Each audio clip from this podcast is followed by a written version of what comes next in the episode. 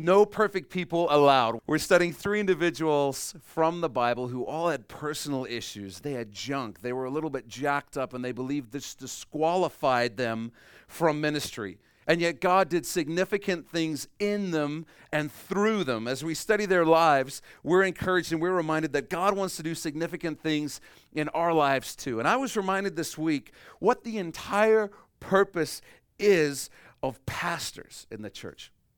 And sometimes we think things like, oh, pastors are there to speak well because I can't speak well.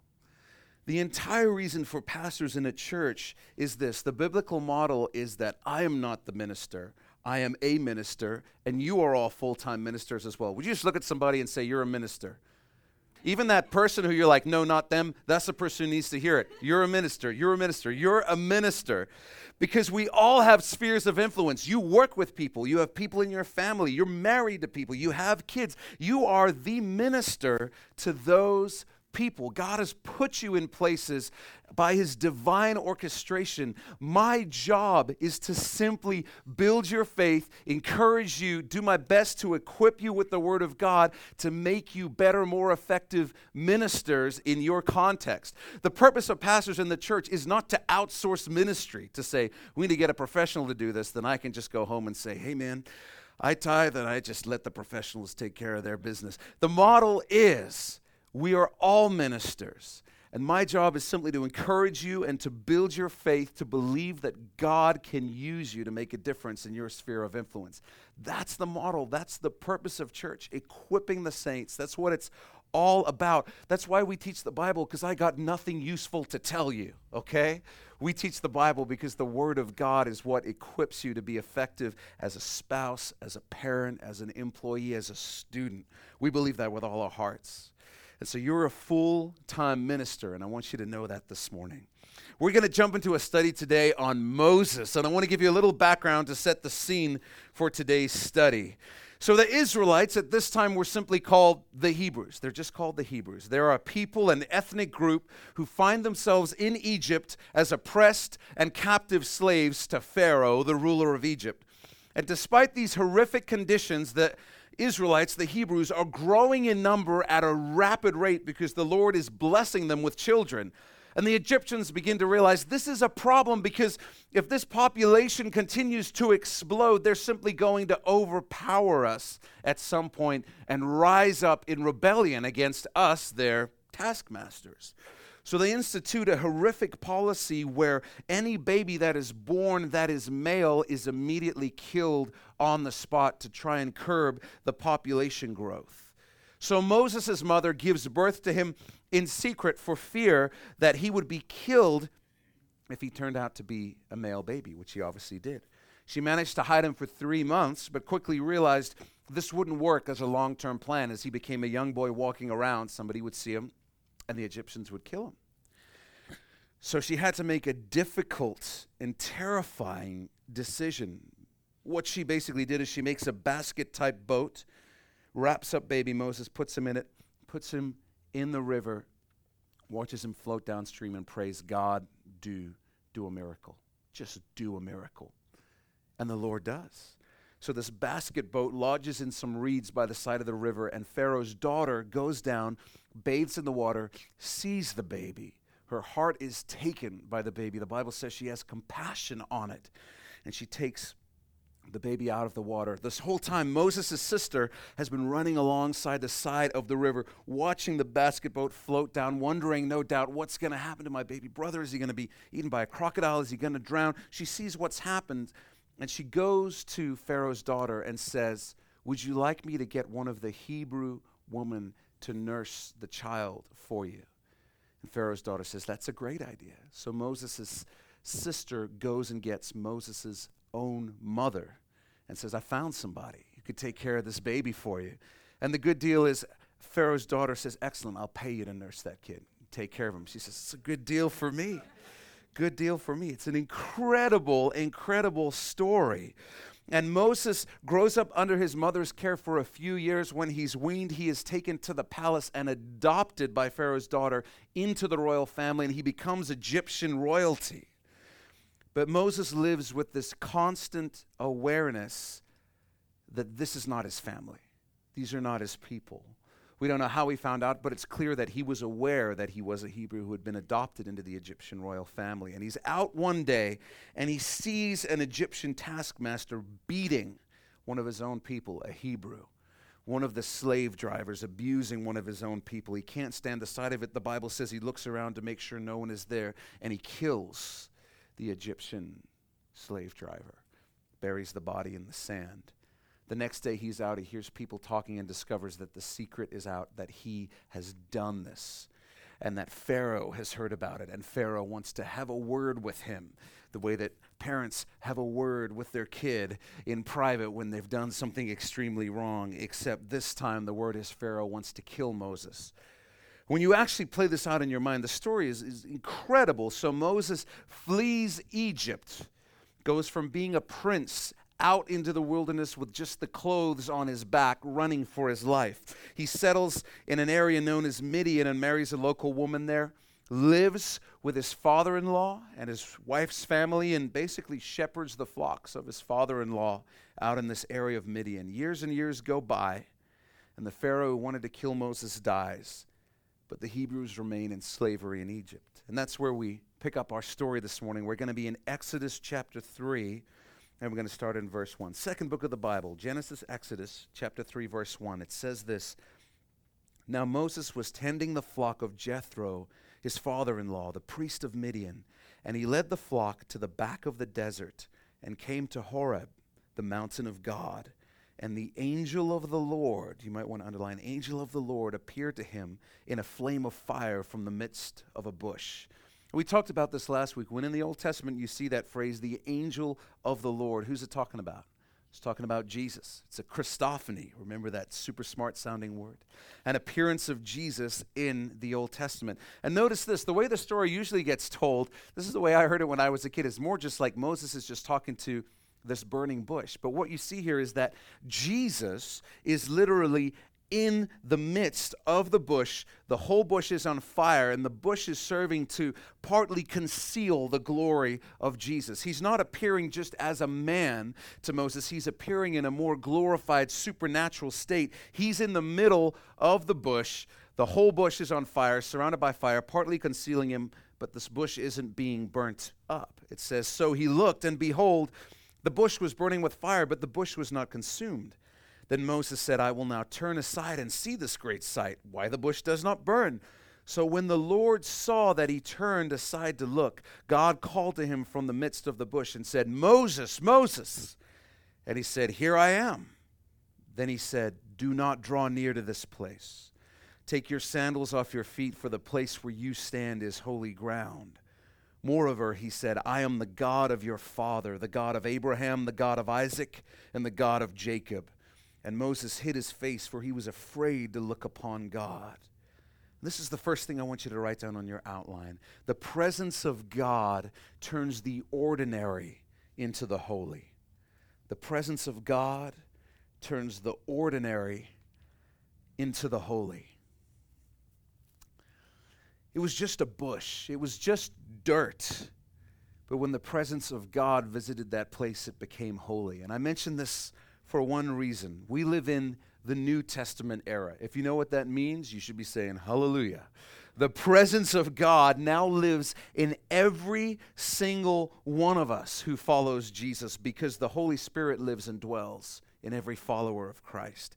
This means that you can honestly call anywhere that you set your feet holy ground as legitimately as this was holy ground when the Lord appeared to Moses. So, as you go to work, as you go to school, as you walk around your home, remember the presence of God is in you. The presence of God did not stay at home, it's in you.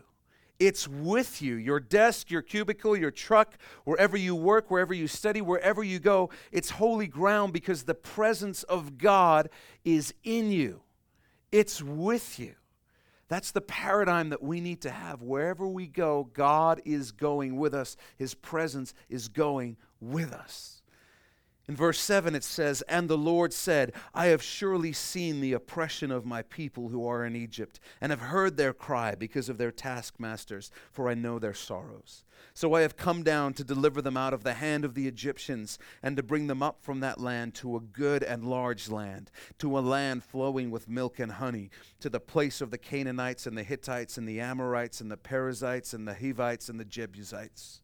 Now therefore, behold, the cry of the children of Israel has come to me, and I have also seen the oppression with which the Egyptians oppress them. Come now, therefore, and I will send you to Pharaoh, that you may bring my people, the children of Israel, out of Egypt. God says, Had enough. Had enough of my people suffering. They're ready to turn back to me as their God. I'm going to set them free. Let's do this. So now keep this in context. I think we could say it's a miracle that Moses survived his own birth. That's a pretty good story. How were you born? Oh, you know, funny story. I was sent down a river, found by Pharaoh, adopted as Egyptian royalty, you know, usual stuff. It's a miracle that he got out of Egypt safely. It's a miracle that after fleeing with nothing but the clothes on his back, he finds a wife and he finds any kind of life. He has nothing going for him. And right now, he's talking with Jesus, who's appearing to him in fire from inside a bush that doesn't burn up. So surely, surely, faith is not going to be a problem. Not going to be a problem because Moses can look back on his life and he can see the miraculous goodness of God show up when he needed it the most. So surely faith isn't going to be a problem. But verse 11, Moses said to God, Who am I that I should go to Pharaoh and that I should bring the children of Israel out of Egypt?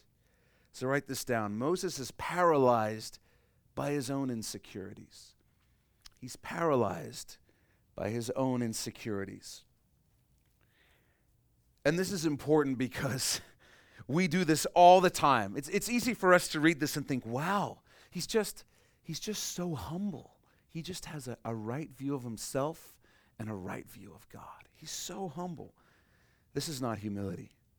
This is an important thing to learn. This is doubt masquerading as humility. This is just doubt masquerading as humility. And it's so tempting for us to pretend that we're just being humble and taking a low view of ourselves when we, we say things like, I'm, I'm just a lowly servant of God. I'm not really useful in any way. I mean, who am I? It's a nice sentiment, but if we're honest, most of the time, it's just doubt masquerading as humility. And write this down. This is why that's not okay.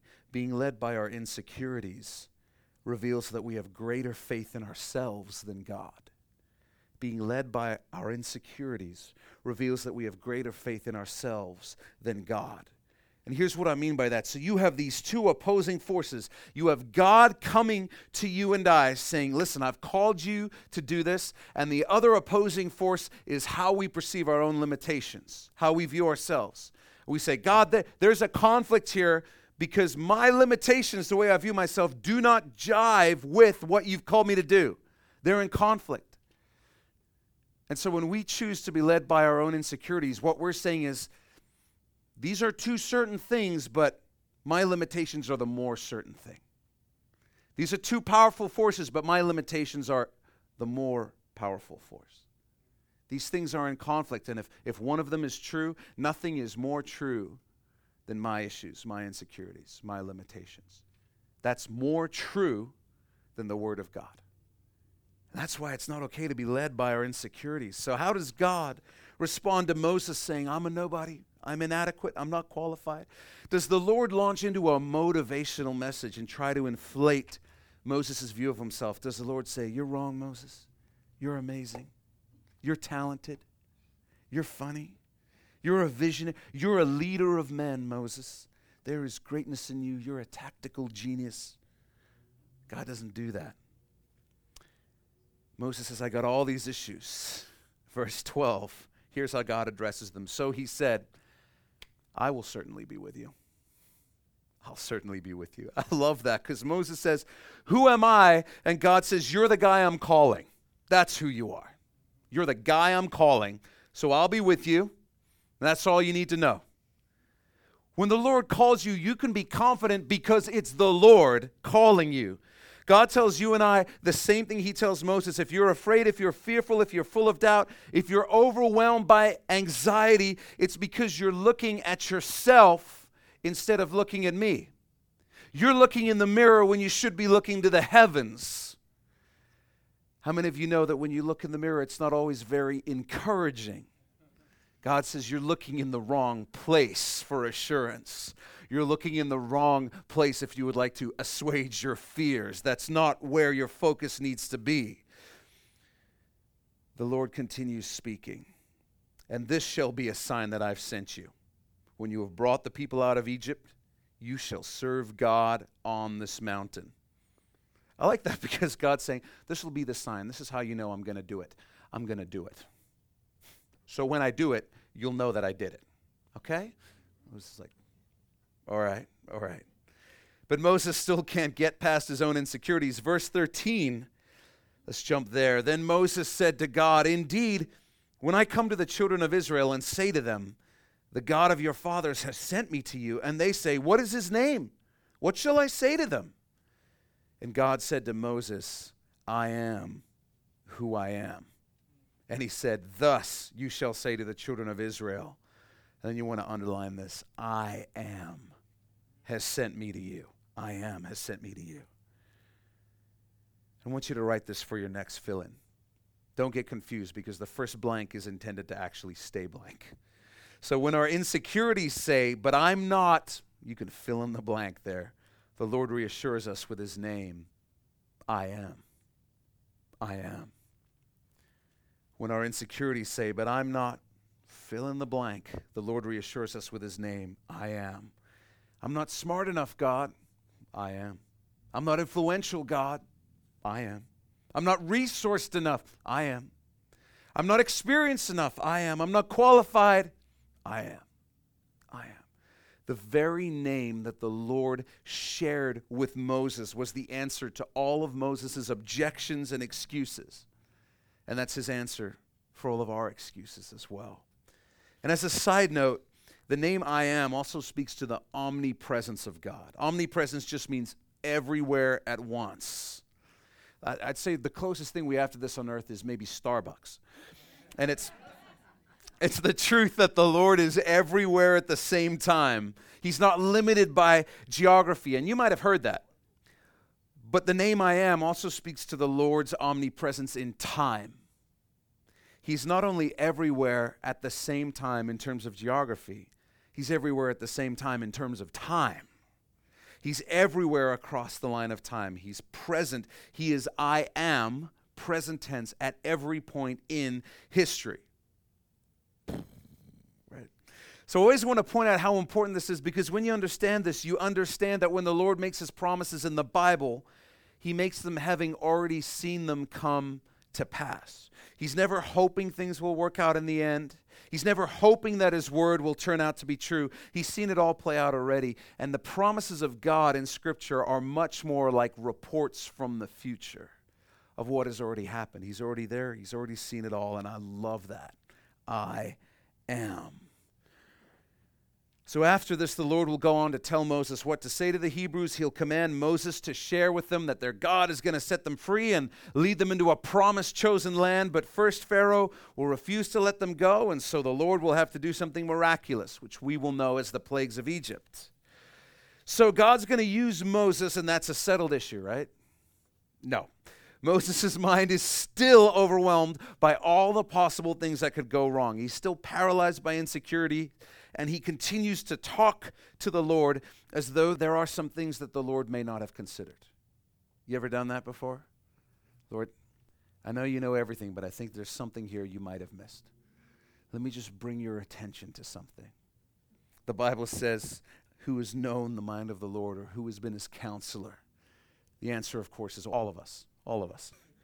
We've all attempted to be the counselor of the Lord, and that's what Moses is going to do. We're going to jump to chapter 4, verse 1 in Exodus. It says, Then Moses answered and said, Angle you haven't thought of, but suppose they will not believe me or listen to my voice. Suppose they say, The Lord has not appeared to you. Nobody's going to take me seriously. I got no credibility. So the Lord said to him, I like the way God does this. What, uh, what's that in your hand? He said, A rod. And he said, Cast it on the ground. So he cast it on the ground, and it became a serpent, and Moses fled from it. When you actually imagine that's really funny in your head, God's a little bit annoyed by Moses' continuing questions, so he just punks him with this one thing. He's like, throw your rod on the ground. ah! And it turns into a snake. It's just hilarious in my head to imagine it. And then the Lord says to Moses, Reach out your hand and take it by the tail. And he reached out his hand and he caught it, and it became a rod in his hand. And the Lord said that they may believe that the Lord God of their fathers, the God of Abraham, the God of Isaac, and the God of Jacob, has appeared to you. Furthermore, the Lord said to him, Now put your hand in your bosom. So just put your hand inside your coat by your chest. And he put his hand in his bosom. And when he took it out, behold, his hand was leprous, like snow. It was white, it had leprosy. He said, Put your hand in your bosom again. So he put his hand in his bosom again and drew it out of his bosom. And behold, it was restored like his other flesh. I wonder how many times he did that before God was like, Moses, Moses, focus, focus, focus. Come on back, Moses. Then the Lord said, Then it will be, if they do not believe you, nor heed the message of the first sign, that they may believe the message of the latter sign. And it shall be, if they do not believe even these two signs, or listen to your voice, that you shall take water from the river and pour it on the dry land. The water which you take from the river will become blood on the dry land. So here's the lesson. This is on your outline. An infinitely creative God, an infinitely powerful God is not limited by our resources. An infinitely creative and powerful God is not limited by our resources. Moses says, How am I going to convince them? The Lord doesn't say, You know any card tricks? You have like a deck with you or anything like that? Um, do you have a really fancy chariot? God just takes what he has and says, I'll work with what you got. We'll make it happen. I don't have enough money. God says, Well, then we'll get you some more. I don't know the right people. Well, then I'll send you the right people. I don't meet the requirements. Well, then I'll change the requirements. God used what Moses had, the little he had, to perform miracles. He's a God without limits. In Luke 137 it says with God nothing will be impossible. Nothing will be impossible. When God speaks a command, everything in the universe will bend to his will in order to make it happen. Just with a word from his mouth. He stands so high above his creation that even if the laws of the universe, which he put into place, need to break in order for his will to be done, they will break just by the word of his mouth. He's not limited in any way, he's not constrained in any way. But unbelievably, Moses is still not done with his insecurities. Verse 10 Then Moses said to the Lord, Oh, my Lord, I'm not eloquent Neither before nor since you have spoken to your servant, but I am slow of speech and slow of tongue. Bible scholars tell us that Moses was a stutterer. It's another time where I think it's just incredibly cruel that we use the word stutterer to describe someone who has a problem with stuttering. About as cruel as putting an S in the word lisp, right? We have lisp and stutterer. We had some sadistic people creating the English language, I think.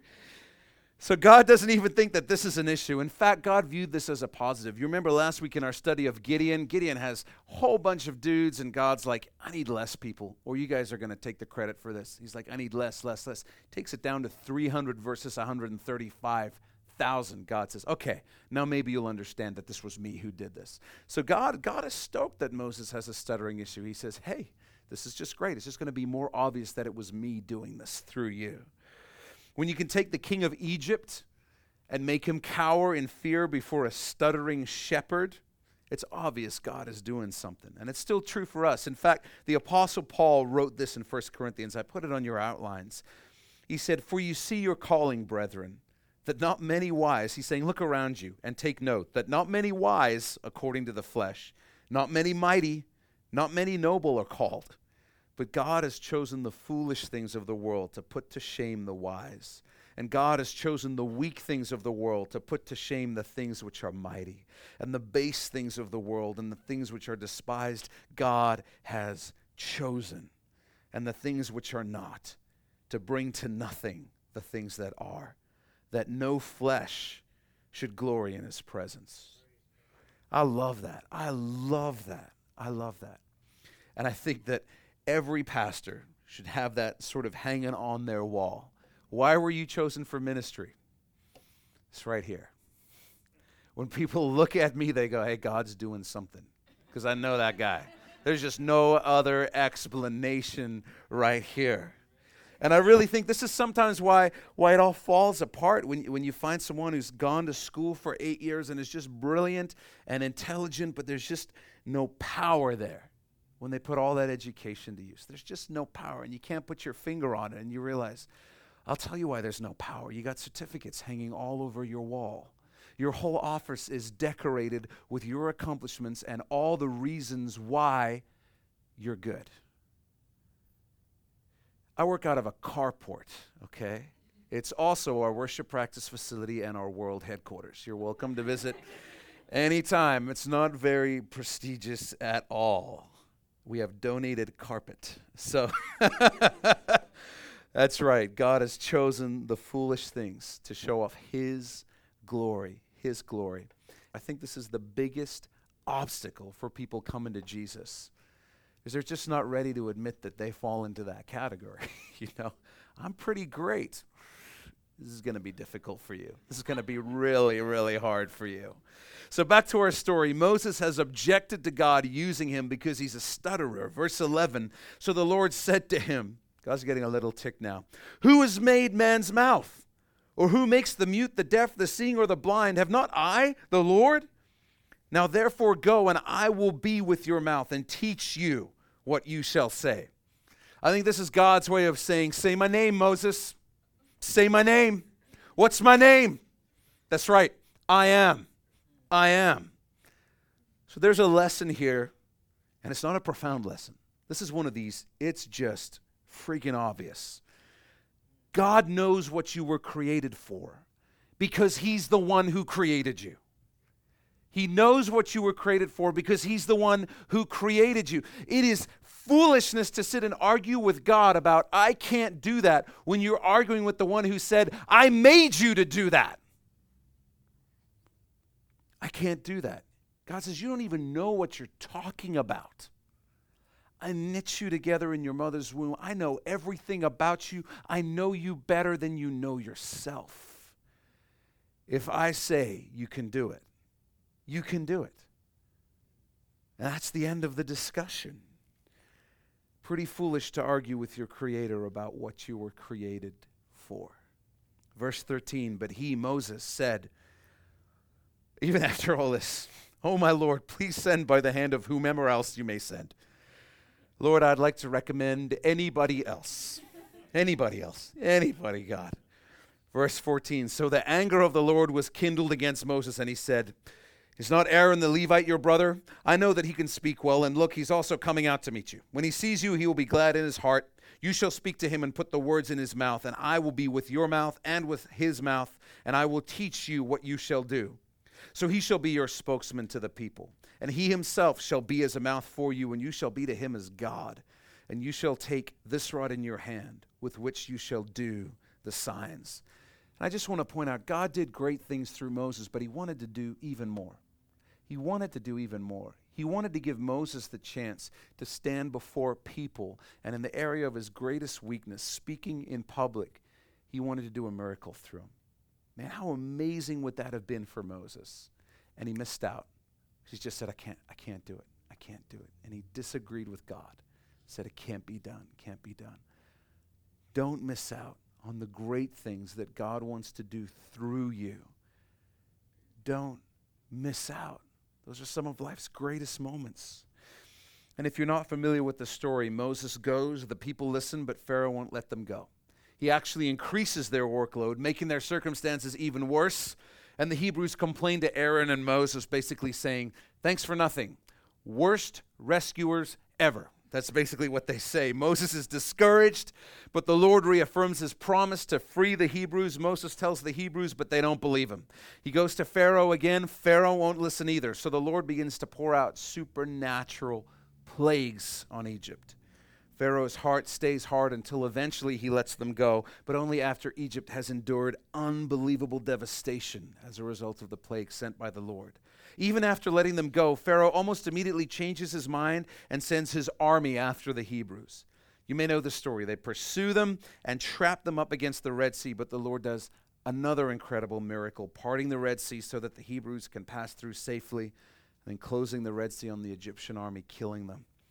Freed from Egypt, Israel continues her journey towards the promised land of Canaan, but along the way, unbelievably, Israel turns away from God and begins worshiping a false god that Aaron made, the golden calf.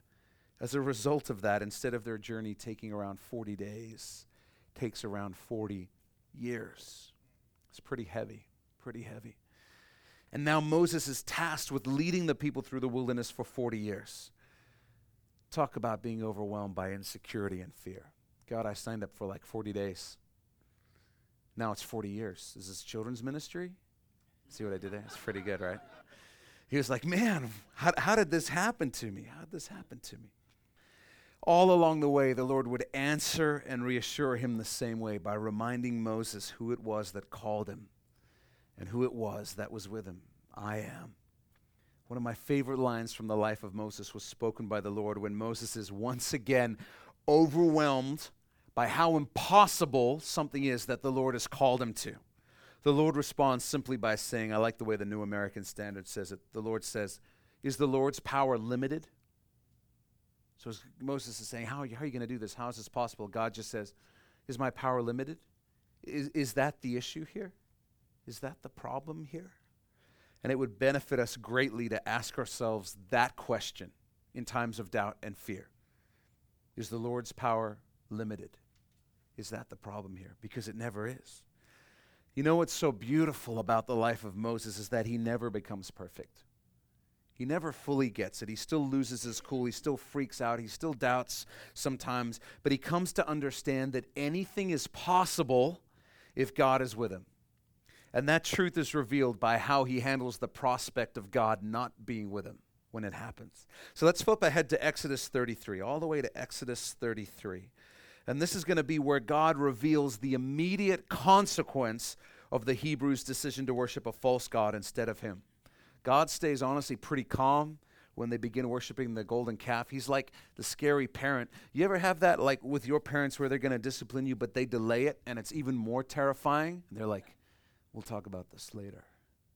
It's like, oh man, that's what God does to the Hebrews. And so keep in mind that this is all taking place before the Holy Spirit has been given to every believer. So in the Old Testament era, the presence of God could come and go, it could be limited to a certain place.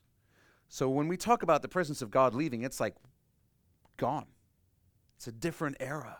In verse 1, chapter 33, it says, Then the Lord said to Moses, Depart and go up from here, you and the people whom you have brought out of the land of Egypt, to the land of which I swore to Abraham, Isaac, and Jacob, saying, To your descendants I will give it. And I'll send my angel before you, and I will drive out the Canaanite and the Amorite and the Hittite and the Perizzite and the Hivite and the Jebusite. Go up to a land flowing with milk and honey, for I will not go up in your midst, lest I consume you on the way, for you are a stiff necked people. That just means you're a stubborn people. Let me explain what God has just said.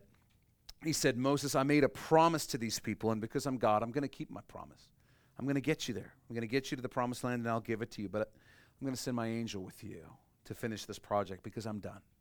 I've just had enough. And if I stay, I think I might just kill everybody. I'm leaving. and when this project is over, God says, you're, you're on your own. I'll keep my promise, but then you're on your own.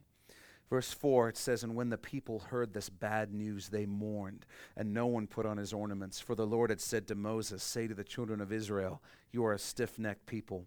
I could come up into your midst in one moment and consume you. Now, therefore, take off your ornaments, that I may know what to do with you. The people all understand if God's presence leaves us, if He won't go with us, it's over. We're done. We're just, we're just counting down the days to our destruction. And they suddenly become acutely aware that without God, there's no hope, there's no future. And so Moses sets up a tent away from all the people and goes there to talk with the Lord. Let's jump down to verse 12. It says, Then Moses said to the Lord, See, you say to me, Bring up this people, but you have not let me know whom you will send with me. Yet you have said, I know you by name, and you also have found grace in my sight. Now, therefore, I pray, if I have found grace in your sight, show me now your way, that I may know you, and that I may find grace in your sight. And consider that this nation is your people. Here's what's happening Moses is completely freaking out. He is losing it. He's beside himself. He can't deal with the thought that God might leave them. He's throwing a fit and he's ranting, but I believe that Moses' actions and words deeply blessed the heart of God because Moses' freak out proved that Moses finally understood that God being with him was everything. It was everything. And I think God was looking at Moses and saying, This is a completely appropriate response to me threatening to leave. Verse 14, and he, the Lord, said, and then you want to underline this whole sentence My presence will go with you, and I will give you rest. And notice this, I love this. Moses is still so busy freaking out, he literally doesn't catch what God just says, has just said. And he just keeps on going. You ever been that? It's like, you've got to let me do this. Okay, you can do it. Why won't you let me do this? He completely misses what God has said. Verse 15. Then he, Moses, said to God, If your presence does not go with us, do not bring us up from here. For how then will it be known that your people and I have found grace in your sight, except you go with us? So we shall be separate, your people and I, from all the people who are upon the face of the earth. Moses is saying, You're the only thing, you are the only thing that makes us matter. You're the only thing that's good about us. It's your presence that makes us special and different. Verse 17 So the Lord said to Moses, I will also do this thing that you have spoken. And then underline, for you have found grace in my sight, and I know you by name. The presence of God is with you. He's with you. Right now, He is with you because you have found grace in His sight, because He knows you by name. Do you realize how blessed we are? We live in the era where God's presence doesn't come and go. We live in the era of even when we are faithless, He remains faithful, for He cannot disown Himself. We live in the era where Jesus said, I'm with you always, even to the end of the age. I'm going to close with one of my favorite stories. The British pastor and revivalist John Wesley is one of the greatest ministers of the gospel of all time.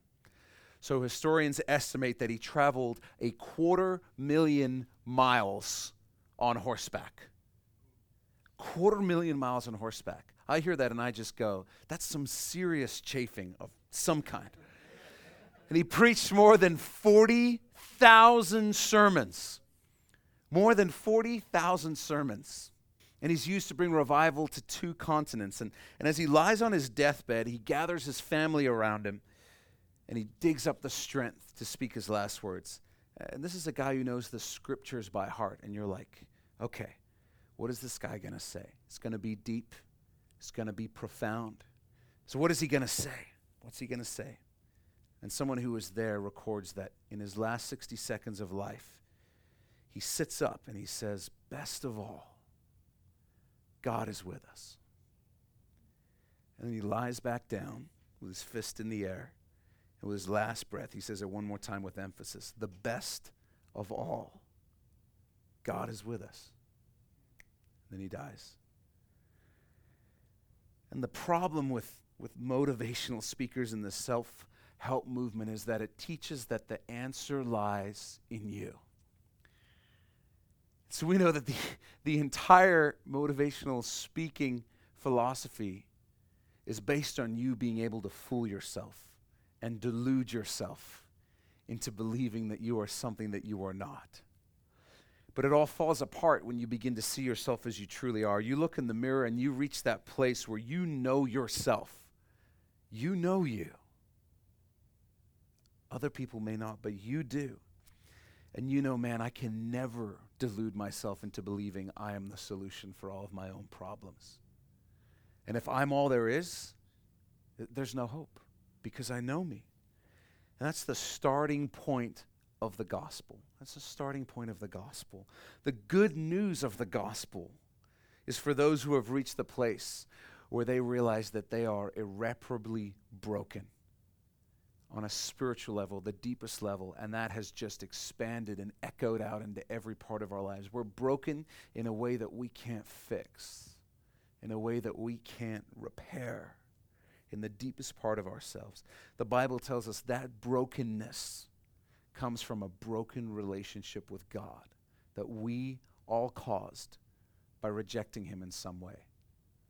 And whether we realize it or not, living in such a way where we said, you know what, I'll fix it myself. I'll fix it myself. We have a broken relationship with God. We've all rejected God. So that God, this is the good news, that God comes to earth and says, Listen, the punishment you deserve for rejecting the God who made you, I'll take it for you. I'll take it for you. And in taking that punishment, I will repair what you cannot. I will fix what is broken. I'll restore that relationship. And we are made spiritually whole through Jesus. And then that begins to echo out into every area of our lives. We're made spiritually whole. And then the truth, the Holy Spirit inside of us, goes to work bringing healing and wholeness to every area of our lives. The Bible says that process doesn't actually finish here on earth. I don't know if you've noticed that about yourself. You're not completely fixed yet. But the Bible says that process is finished when we arrive in the presence of God and we're made whole in every area. In every area. That's the good news of the gospel. Our hope is not in ourselves, our hope is in Jesus. That's why the Bible calls it Christ in you, the hope of glory. It says, Christ in the deepest part of you, Jesus in you, the Holy Spirit in you, is the comfort of knowing, hey, there's hope. There's change happening. Might not be as fast as you want, but something is going on here. And the one who started the process is able to finish it. God is with us. There is no more glorious truth I can give you this morning than God is with us. He's with us. Let's pray. Would you just bow your head and close your eyes? And I just want to give an opportunity for anyone this morning who would say, if I'm honest, I'm not sure that God is with me because I'm not sure that I've ever allowed Him to repair that broken relationship. If that's you this morning, then you have a chance today just to, within your own heart, your own mind, just to say, God, I want that. I want the repaired relationship. I believe you're the only one who can fix it. I believe you did it for me. And so I want you to come into my life. I want you to lead my life. I want to follow you. For the rest of us, I just want to encourage you that God's calling on your life is greater than your own insecurities.